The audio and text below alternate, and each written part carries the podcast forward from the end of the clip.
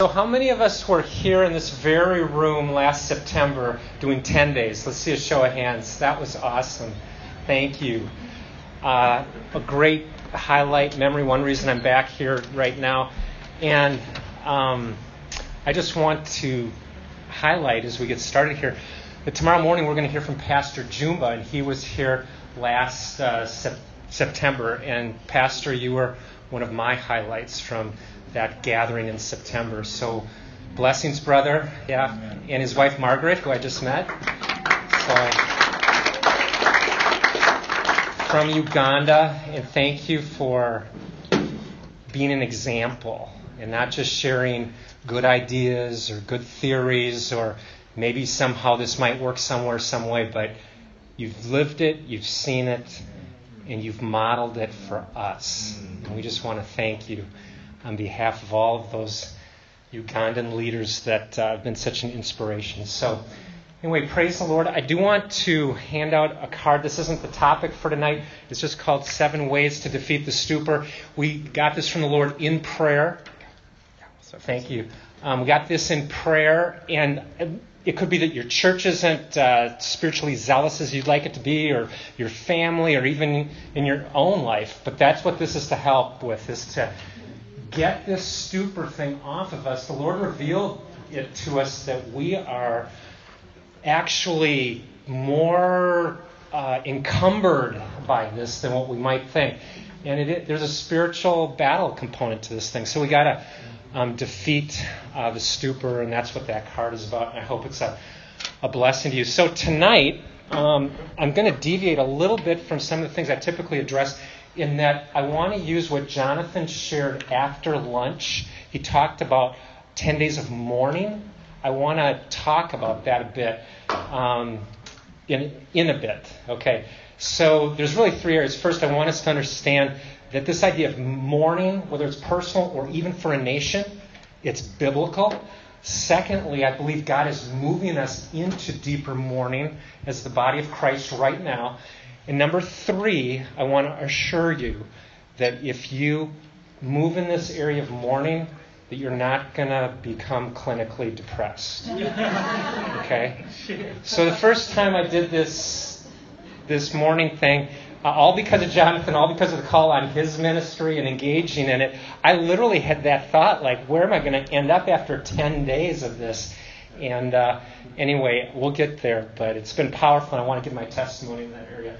So, um, before we move into that, what's at the DNA level of 10 days, I want to share a couple things related to nations and revival. And this could be a, a couple things that are new for, for many of us in this room. Okay?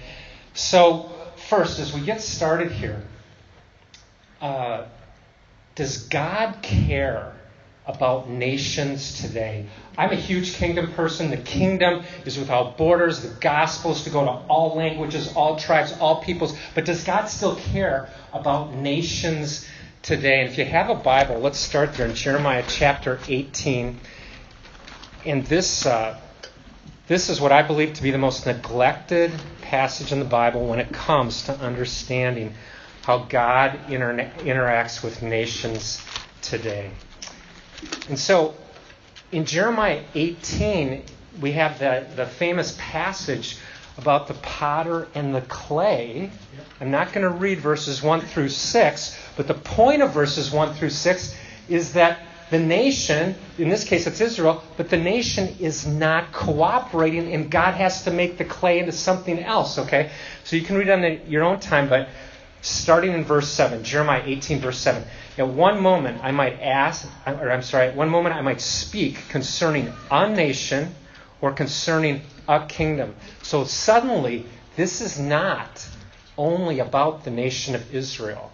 Okay? The context of the chapter is, but now Jeremiah is saying, God speaking through Jeremiah, that this is about a nation or concerning a kingdom, if he wills to uproot, to pull it down, or to destroy it. If that nation against which I have spoken turns from its evil, I will relent concerning the calamity I plan to bring on it. Or in another moment, I might speak concerning a nation or concerning a kingdom to build it up or to plan it.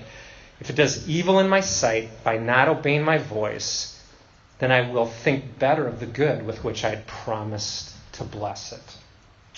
And it's that last part of, of this passage that I'm concerned about because God has planted America. He has built it up. He has blessed it like no other nation. And yet, is He rethinking the good for which He had pl- planned from the very beginning? Okay, now let's just back up a little bit on this whole nations thing. The first time that we see nations described in the Bible is back in Genesis chapter 10. It's after the flood, and this is where every nation on earth comes from, and it has the, the name of every family, every patriarch back in that day. Okay, that's where we all derive from. It was from Genesis chapter 10. Scholars call that chapter the Table of Nations. Okay, as we pick up momentum, obviously we see that God chose Israel to reflect his glory, all these kinds of things. And then as we continue on, we see God not only sending blessing or judgment to the nation of Israel, but we see even through Isaiah, other places in Jeremiah, other prophets, we see God dealing with other nations as well. Okay? And it's interesting when we get here to Jeremiah 18 that Jeremiah is the only prophet that gets this designation. From Jeremiah chapter 1, two times, it says that Jeremiah is the prophet to the nations, plural. And that's from that prophet that we get this passage. Now, as we fast forward, we get to Acts chapter 17, because the idea is now we're in the New Testament. Did God do away with nations? Is this concept obsolete? This kind of a thing. And when we get to Acts 17, Paul is preaching in Athens on Mars Hill. And he said, God created the nations. He says he put their boundaries around every nation. It actually says that, that he put the boundaries around every nation and the times in which they would exist. So here we have Paul affirming God's creative, redemptive purposes of nations. Now, I got to ask you, Grant, even though I've not officially met you yet, but does God care about the actual physical boundaries around the nation of Israel today? Absolutely. I love it with the British accent. Absolutely.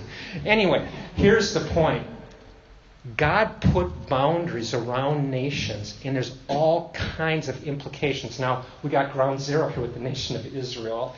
Isn't it interesting? That's the one nation, there's still these major disputes about where the boundaries should still be.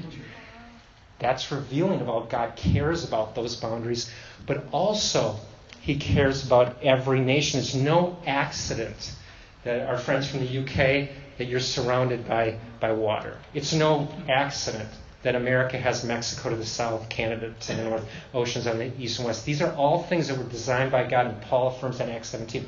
Okay, so we're starting early in the biblical story, Genesis 10. We're seeing a theme of nations here. The word nations shows up over 600 times throughout the Bible. But can anybody finish this, this uh, verse for me? And the leaves of the tree are for the healing of the nations. Now, can anybody tell me the chapter in which that comes from? I'm going with this one. Okay. anyway, Revelation 22. And what's unique about Revelation 22? It's the last chapter in the entire Bible. We're still talking about nations. Here's the point we could prove this from Isaiah and other prophetic books as far as we can look out through the prophetic lens of Scripture, nations still exist. Nations exist in the millennium. It's going to be stunning to see Jesus ruling and reigning out of Jerusalem, sitting on his throne. And every night it's going to be CNN and Fox News what Jesus had to say that day out of Jerusalem. It is going to be awesome. And the point is, is that there's still going to be the nations ruled by the Son of God on the earth. God never, as far as we can tell in Scripture, God never does away with nations, which is kind of counterintuitive because we're, like me, I think all of us are kingdom people. And the kingdom don't, does not have those national borders, but God has a plan in this, a redemptive purpose. So the reason that I bring all of this um, up about nations is because back to Jeremiah 18 It is my belief, based on that passage, that God has never reneged on, that today God is weighing nations in the, in, in the balance. He's still weighing nations today. There's still, if you think of James chapter 4, draw near to God, he'll draw near to you. Often we think of that on an individual level. But on a, a national level, the same thing is true. We still have the opportunity to draw near to God as a nation and see Him draw near to us.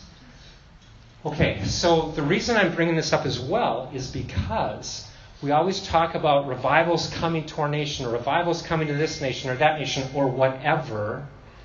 But then when we just turn things a little bit and we say, well, what about judgment? Well, then I don't think God treats nations that way. Okay? I don't believe that we can have this both ways based on Jeremiah chapter 18. Okay, so when we're talking about God moving in revival, there's a, I believe, a missing element to this. Wherever you see a national revival, often, if not usually, often, there's uh, in proximity national trouble. Okay? Now, for a long time, I was in full time revival ministry for 12 years, and I still am kind of. Um, but God has given me more of this this bend on Jeremiah and some of the prophets. But the point is, I'm still believing God for revival. That's why I'm here. I still believe that the, the cities are going to stop and worship the Lord. But here's the, here's the point. If we understand revival, there's often difficulty that's in proximity, and we need, I believe, as the body of Christ, to understand this. For example, okay? First, in the book of Acts, and I think most of us would want to see the book of Acts right now and the revivals and the outpourings of the Spirit. There's four outpourings of the Spirit documented in the book of Acts. We want to see that today. But let's not forget that Acts chapter 8 says that a great persecution broke out in Jerusalem. And that's why Philip went to Samaria, where he saw this great move of God that turned out that Peter and John came. as an outpouring of the Spirit in Acts chapter 8. Let's also not forget that as we look at Acts in its totality, in over half of the chapters, somebody is in jail for their faith. We also have in other chapters people dying for their faith. And here's the point now as we, we again, I want to pull back the lens and I want to look at the big picture. In 1857 and 1858, in this nation, we had what's become known as the businessman's Prayer Revival, and it was a powerful move of God. Not, not to get into all of that, but what happened right after that move of God in the American history? The Civil War. God blessed our nation, but it wasn't to avert what was coming, it was to empower his people through what was coming. Okay, and there were revivals during the war, even on both sides, of the north and the south. Okay, if we fast forward a bit, um, and let's go international this time. Before there was North and South Korea, there was just the Korean Peninsula. In 1906, there is an amazing move of God in uh, what is today the capital city of North Korea, that is Pyongyang. It's powerful. God moves. 1906, there's repentance, there's brokenness. God is moving supernaturally. Lots of people are being saved. What happens in 1909? The Japanese invade the Korean Peninsula, and believers are being martyred for their faith. God didn't send the revival to avert what was coming, He sent revival to empower His people through what was coming. Often, in proximity with re- revival. Now, this is national revivals, not local revivals. Often, in proximity with national revivals, there, are, there is also national difficulty. Okay, so um, we could look at this in terms of a national difficulty that was taking place in Uganda through Idi Amin and then after him Milton Obote. And through that difficulty came the revival that we hear about now and how God changed the nation of Uganda. But in proximity with that revival, there was national difficulty. Okay, we could look at the Jesus movement in this nation. What was going on in this nation during the late 60s and 70s when the Jesus movement happened there? Yes, right. The Vietnam War, 58,000 uh, young men and women in America uh, died in that war. So there was Vietnam, and what else were people saying? Social. Social upheaval. We had the sexual revolution. We had drugs entering, and that door got burst down like never before, and it's never gone away. We have all of these things going on, and simultaneously, we see God move. Often, with national revival, there's often national difficulty in proximity. Now, this next one is one that really blew me away. The Welsh revival is the first one that we know that really impacted in a great way internationally. Okay, I mean, from Wales, they got to India and other countries and so forth. Okay. Many, many countries. In 1906 was Azusa Street, also uh, became the flashpoint for this huge, like, international, global kind of move of God. And that movement's never gone away. It's continued ever since. But the point is, that, that happened in 1904, ignited in, in Wales, 1906, Azusa Street, and it's continuing on. What happens in 1912? The First World War. God was, what's that? 1914. Oh, I'm sorry, 1914. God was preparing people for difficulty. Okay? Now, again, as I just alluded to a moment ago, we can have local revivals in our churches where this pattern does not play out. But often, when there's national revival in proximity, is national difficulty. So, um, so with that said, um, I want to take a little bit of a shift here, and I want to move into this mourning aspect that, that is at the heart of 10 days. Again, John's, Jonathan's original word from the Lord is Babylon refuses to mourn, but my people will mourn before my return. Okay? Um, just, just to touch on this mourning aspect before we drill down. Beatitudes. Blessed are those who mourn. The word blessed, again, a lot of people highlight happiness, which is true. It's the highest level of satisfaction or state of being. Blessed are those who mourn. Okay? in the book of James, James says, turn your laughter into mourning. It's not because James hates these people, it's because James wants them to move in the power of the Lord and get right with, with the Lord. And we have other passages, and I want to just highlight this theme in the book of Isaiah. Um, in Isaiah chapter 22 is a fascinating um, account uh, where it's the valley of vision where the prophets would get their visions, and the vision is, is of the Assyrians that are coming. And in verse 5, it talks about a valley of vision. Okay, but the vision is not an encouragement, but it's actually that God is sending a judgment to that nation.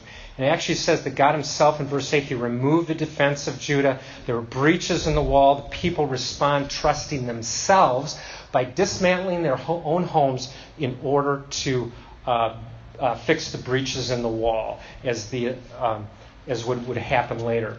Okay, it says, but do not depend on that the people did not depend on him who made it nor did you take into consideration him who planned it long ago. And i'm reading from verse 12 here. It says therefore in that day the lord god of hosts called you to weeping and to wailing. In other words god called the people to mourning over the condition of their nation. It's further uh, um, explained here by it says shaving the head and wearing sackcloth. Verse 13. Instead of that, there is gaiety and gladness, killing of cattle and slaughtering of sheep, eating of meat and drinking of wine. And it goes on to explain the attitude of the people is let us eat and drink, for tomorrow we may die. But the Lord of hosts revealed himself to me. Surely this iniquity shall not be forgiven you until you die, says the Lord God of hosts. The people were called to know the spiritual condition of their nation. They were called to move into a posture of mourning, and they didn't do it. Fascinating, if we were to flip over to Amos chapter 6, it's the same idea. This is an affluent culture, and it says that they have. Um, they have couches that are inlaid with ivory. And says they're drinking wine by the bowl, bowlful. But then in, in Amos chapter 6, verse 7, it goes on to say, But because you did not mourn, you will be the first to go into exile. When there is compromise, waywardness, sin in the camp, God's people are called to get low before the Lord, to confess the sins of the people, our own sins personally, and we are called to stand in the breach. We are called on behalf of the nation to do this. Okay, so clearly, this idea of mourning is, is uh, uh, even if it's a minor theme, it's still a theme within Scripture. Now, how you know that your nation is really in trouble, uh, the Lord helped bring some things coalescing to me on this. Okay, the first way you know your nation's really in trouble is if your government uh, passes laws, ratifies laws that are in contradiction to God's will and ways. Okay, that's the first way. Secondly, put apart the, or put aside the government for a moment. The second way you know that your nation is in trouble is if the population or the people want those same things that are in contradiction to God's will and ways. And then, third way you know your nation is in trouble is if the church is in tacit agreement. And what I mean by that is in tacit agreement because the church isn't saying anything on those very issues. And when we see these three things converge, when we see the government contradicting God's will and ways, the people wanting it that way and rising up and wanting these things, and the church in silence and not being salt and light in the culture, that's how you know your nation is in trouble. And that is how you would know to move into a posture of mourning. Okay? So let me uh, open this up a bit. Let's interact. It's been a long day. Can any of us think of any issues going on in our country, um, let's just say in the last 10 years or so, um, that are examples of those three things converging? A convergence of the government, a convergence of the people, and a convergence of the church. Not that every church is silent, but, a, but there is silence. Um, yeah. Okay, homosexual, so homosexual marriage. Obergefell versus Hodges, June 26, 2015, coming up on the thir- third anniversary of that date. So it, it wasn't the legislature or the White House, it was the Supreme Court, but still the top court in the land ratifies this, mandates this as a right for every one of the 50 states and every American. The people rose up and said anybody who's against this is intolerant, filled with hate speech, all of these kinds of things. And uh, many of the churches that I was connected to at that time or, or interacting with did not preach before that, during that, or since God's plan for human sexuality. God's plan, Jesus laid it out in Matthew 19, that, uh, that He created um, male and female, and that the two would become one flesh. Have we given a positive vision to the world of God's plan for human sexuality in marriage? Okay. All right. Can anybody think of anything else? Any other topic? Abortion. Okay. So here we are today with 60 million, um, on the verge of 60 million abortions. The government led in that area. I, I wasn't very old at that time in 1973, but my understanding is that the church got, a, got caught a bit off guard, wasn't sure when life began, and uh, there wasn't um, maybe the uh, response there should have been, and so forth, as well as uh, a certain percentage of people wanted that. Is there any is there any other issue that comes to mind? The way, the way of Balaam and greed. Okay. So, money, finances, and so forth. Okay. Now, this isn't being so much legislated to us by the government, but nevertheless, um, let's uh, let's focus on a couple areas. One would be the church and how we're responding. But how did this happen? Where the wealthiest nation on earth became 21 trillion dollars in debt, and it's growing every day. I just saw uh, recently that from January to April of this year, the government uh, received more taxes from the people than ever in our nation's history. But we went another $344 billion in debt, adding to that 21 trillion. On this pace, even with the greatest amount of tax revenue ever, on this pace, we will add another trillion dollars to our debt. Um, so those are just some like broad strokes, but within the church, and I know Greg is speaking into following Babel, Baal and and um, allowing uh, this mindset within within the church. You know, Peter said in Acts three to the lame man, he said, "Silver and gold I have none, but what I do have, I give you in the name of Jesus of Nazareth. Get up and walk. And he had the power of God on his life. Can we really say today, in the church today in America, silver and gold, we have none? but the power of God. It's like this, and I don't want to like uh, stereotype every church, but it's like we need to increase our budget by 10% so that we can do 10% more programs and outreaches, and then maybe we'll see 10% more people come to Christ this year. That's absolutely not the way that Jesus did ministry. It's absolutely not the way that we see in the Bible. In fact, your church budget could go down 50%, and you could see more people come to Christ than ever. We need to not serve both God and mammon. Um, any other topics? Yes, the uh, right to trans, uh, transgender operations. Okay, so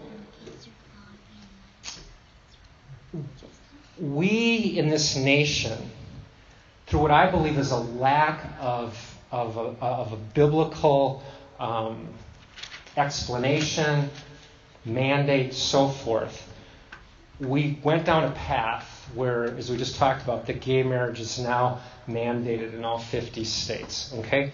Now, in the church, and I, again, I don't want to broad stroke this too much, but what I sensed is like even in our youth groups, well, we don't want to tell our kids about that. I mean, like over the last few decades, like that's just too weird, too disgusting. So if we don't say anything, this whole gay thing is going to go away. Mm-hmm. Where did that get us?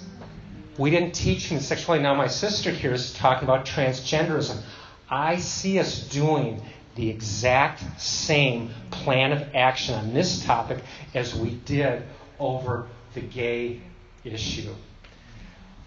Are our youth groups right now teaching those young people exactly God's, God's creation, how He created the male or female, these kinds of things? Are they being taught? Are they being taught on Sunday morning to the adults? Are we really uh, uh, are we really championing God's creation in terms of what He did in this area?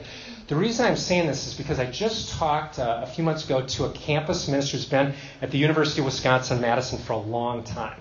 And he said, Dave, you can't believe how different the incoming freshmen are now. And I was like, really? I thought I'd seen everything, right? You know? And I said, well, give me an example. How are these freshmen so different? And he said, the statistics show that between 33% and 48% of incoming freshmen at some level are struggling with their gender identity. And he says, My experience on this campus bears that out. So here we are, the same, uh, an- another like point of the spear kind of culture issue. Are we even saying anything within the church? Or is it just, oh, that's too weird and this is too disgusting and I just don't want to say anything. We will hand over this generation to transgenderism just like we hand over the last generation to homosexuality. So another kind of off the off the record, um, another off the record um, uh, survey I'm just doing personally. I love asking young people. Um, you know, let, us just say basically 16 years old through college, so basically 24 years old or so. You go to good, solid, Bible believing churches. Some of these are spirit filled churches, but anyway, you're going to a good church. You're on the right side of this. How many of your friends that go to that church, part of your youth group, your college group, how many believe that, um, that, that we need to be supportive of gay marriage? And the answers range from 40% to over 90%. So in the good churches, that's their friends. And that's what I'm concerned about is we look at other things that are coming our way. You mentioned transgenderism, that we're going to end up in the same places we did on that issue. Um, yeah, Derek. So in California, uh, there's a bill that was passed, California AB 2943, uh, that uh, outlaws um, conversion therapy or even teaching or distributing or selling material that promotes a biblical worldview of sexuality, marriage, and morality. So in California, we're on the verge of even going further off the deep end and as a state government completely outlawing it altogether. Okay, so um, I heard about that through Summit Ministries with David Noebel. Mm-hmm. Okay, so, if you've heard of Summit Ministries with David Noebel, they do their uh, worldview with young people, basically high school and college students in different locations. I, I believe it's some astronomical number, like they've had 500,000 youth or something go through their seminars. And they had one of their seminar locations in California. They moved it out of California because they couldn't promise the government they weren't going to teach on human sexuality. So, yeah. I think we moved into an entitlement society.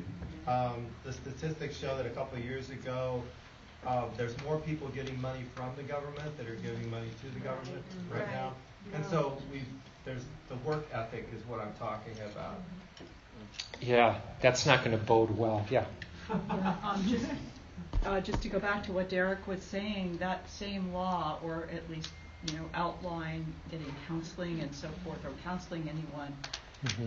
who is gay to get back to normal heterosexuality was passed, um, I think, a, a, over a year ago, a year and a half or so ago, uh-huh. and it's now before the New Hampshire state legislature. Mm-hmm. Yes, actually on the governor's desk, too, you know, and it looks like he's going to sign it as they, you know, short of the fear of the Lord, but yeah, mm. he's going to sign it. In New Hampshire? In New Yeah, Hampshire. Hampshire. Hampshire. There It's was a meeting, there was a meeting about two, or three weeks ago, about thirty pastors or so met with the governor at his request, and that was front and center. He was being pressured a lot about why he was going to sign it and so forth. And I don't know if he changed his mind through that whole process, but that bill has been put through and, and the governor said he was going to sign it. Yeah, so there's many examples that we can give here in terms of why we in this nation need to get low before the Lord. And you know, Jonathan, I hope you're okay with this, but like this year, I'm not really going to talk about 10 days of mourning, and I like 10 days of prayer too. But I'm going to talk to my people about we're going to take 10 days and we're going to get low before the Lord. And um, and I'm thinking that there's going to be a lot of connection with that. Um, we have to get low before the Lord. Part of that will be mourning, um, of course. But you know, um, I just have uh, I just have Pastor Jumba in Uganda on the mind because he's sitting right there. I just I just can't help it. Um, but he was sharing with me in this room last September that a few years ago, and he at least uh, I mean pastoring a church, a school teacher in his church came to him and said, Look at the curriculum that they're giving us. And again, it was all on this issue of human sexuality and what makes up a family and all these kinds of things. This curriculum was pushed on the, uh, the education department of Uganda. It was pushed on them by our nation. And, it, and if I remember right, Pastor, that uh, it, it would even kind of went around your government, like it was sort of under the radar. How the U.S. government did it is we did it under the radar to get it into Uganda directly to the schools. So here's the point. The point is, is not only have we done some of these things in our own nation, but we've exported it to other nations. We need to get low before the Lord. And in my earlier days, I was like, oh, let's, you know, let's fight this uh, X, Y, and Z. Now I see what you do when you see this, first of all, until the Lord shows you more, is you have a broken heart and you mourn. Um, you know, I was having breakfast with Dwight here, and Dwight is part of a, a business where they have software in there. I couldn't believe this. He was just sharing at breakfast how the, there's counterfeit pharmaceuticals, and around the, the, the globe, a million people die every year because of these, these uh, counterfeit or, uh, or tainted uh, pharmaceuticals. Like a million people. Oh my gosh. And what their business is doing is helping um, put serial numbers or something so that you can track where these things come from. So when this happens, they can actually trail it back and stop it. And I'm just praising God, Dwight, for the business you're part of and what you all are doing. But again, I listen to that, and it's like mourning, grieving.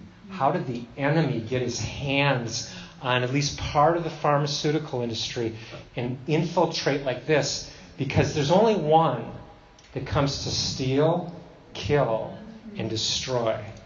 And it's diabolical. It's the enemy that is behind this. So we want to get low before the Lord. And when you see the things that have gone on in our nation, I believe that if uh, James were alive today, he would tell the American church turn your laughter into mourning.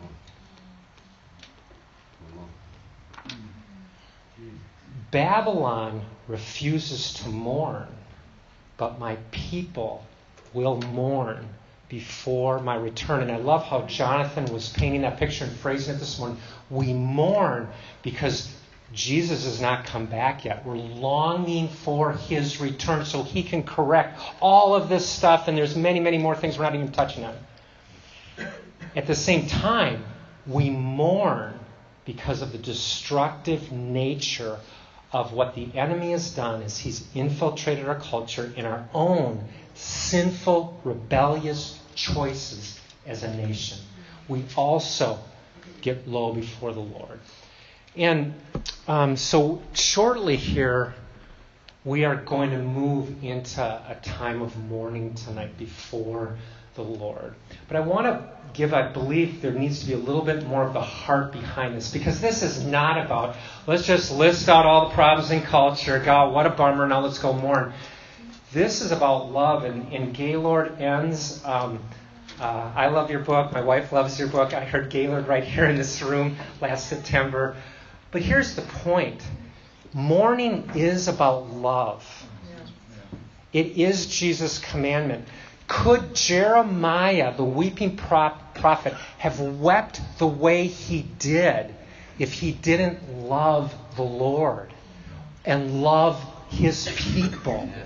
everywhere in the book of Jeremiah, his heart comes out. He, every prophet, God's saying, Come back to me. Don't go that way because of love. And then when we get to the book of Lamentations, of course, Jeremiah also wrote that book. He is lamenting. This is after the judgment, it's after the devastation. He's looking around, but he's broken. He's in tears. He's mourning because of love for God. And this was not what God had intended and for love for the people who are in so much pain, come back to the Lord. So I believe that this really is about love. Like if you don't care about your kids, or you don't care about your grandkids, or you don't care about the next generation, well, then you can just leave and go play video games and have fun and watch movies and do everything else in this Disneyland we call America. But if you love, You love, you don't want to see shattered lives. Can you imagine this whole generation, the boys wondering if they're girls and the girls wondering if they're boys? Do you realize how that fragments the soul and how it destroys life and how much harder it is for all of us to lead these people to Christ because they're so fragmented in their souls? We get low before the Lord because we say, Lord, no, this is not your plan. Your plan was always this. And we're mourning over the trajectory. We're mourning. We're grieving. We're broken. And I believe, I believe that this is the heart of Jeremiah. I believe this is the heart of Isaiah. I believe this is the heart of Amos and the other prophets. And so we want to get low before the Lord and say, Lord, this is serious. We're talking about whole generations. And there's so much that I didn't get to say tonight, and that's fine. I think I think this is as far as we need to go tonight. What I want us to do is I um, oh, I, think the Lord wants me to give one encouragement. um, I don't care how hard things get in the days ahead. I believe that there's going to be a window of time when every one of us in this room and everybody that has a humble heart and is dialed in with the Holy Spirit, I believe every one of us will experience an Acts chapter 8 ministry if we're ready. And when God sends the shaking to our nation, more people are going to drop the entertainment and everything else and the money and all this kind of stuff, and people are going to ask the right questions. And if we, as the body of Christ, are ready, we are going to be in a situation where we may see the greatest harvest Amen. we've ever seen. Amen. Not me. What's that? Not me. Okay. Will. Will. okay. Amen. I got to get to know Grant here. So I've been getting to know you through him over there, but you know, this is good. I'm glad you sat in the front row. Um, so, um, so, but here's the point. I believe even the mourning is part of the coming revival and part of having this fruitful season that's ahead. Okay. But tonight, let's get low before the Lord. Let's remember what James said. Let's remember what Isaiah 22 said. Let's remember that God is weighing nations today. And let's just let's just say with maybe uh, one or two people around you, just begin to call those areas out that are not God's will and way, and just call them out and say, Lord, I'm so sorry. This has happened, not exclusively in my generation, but it has happened more fully in this generation.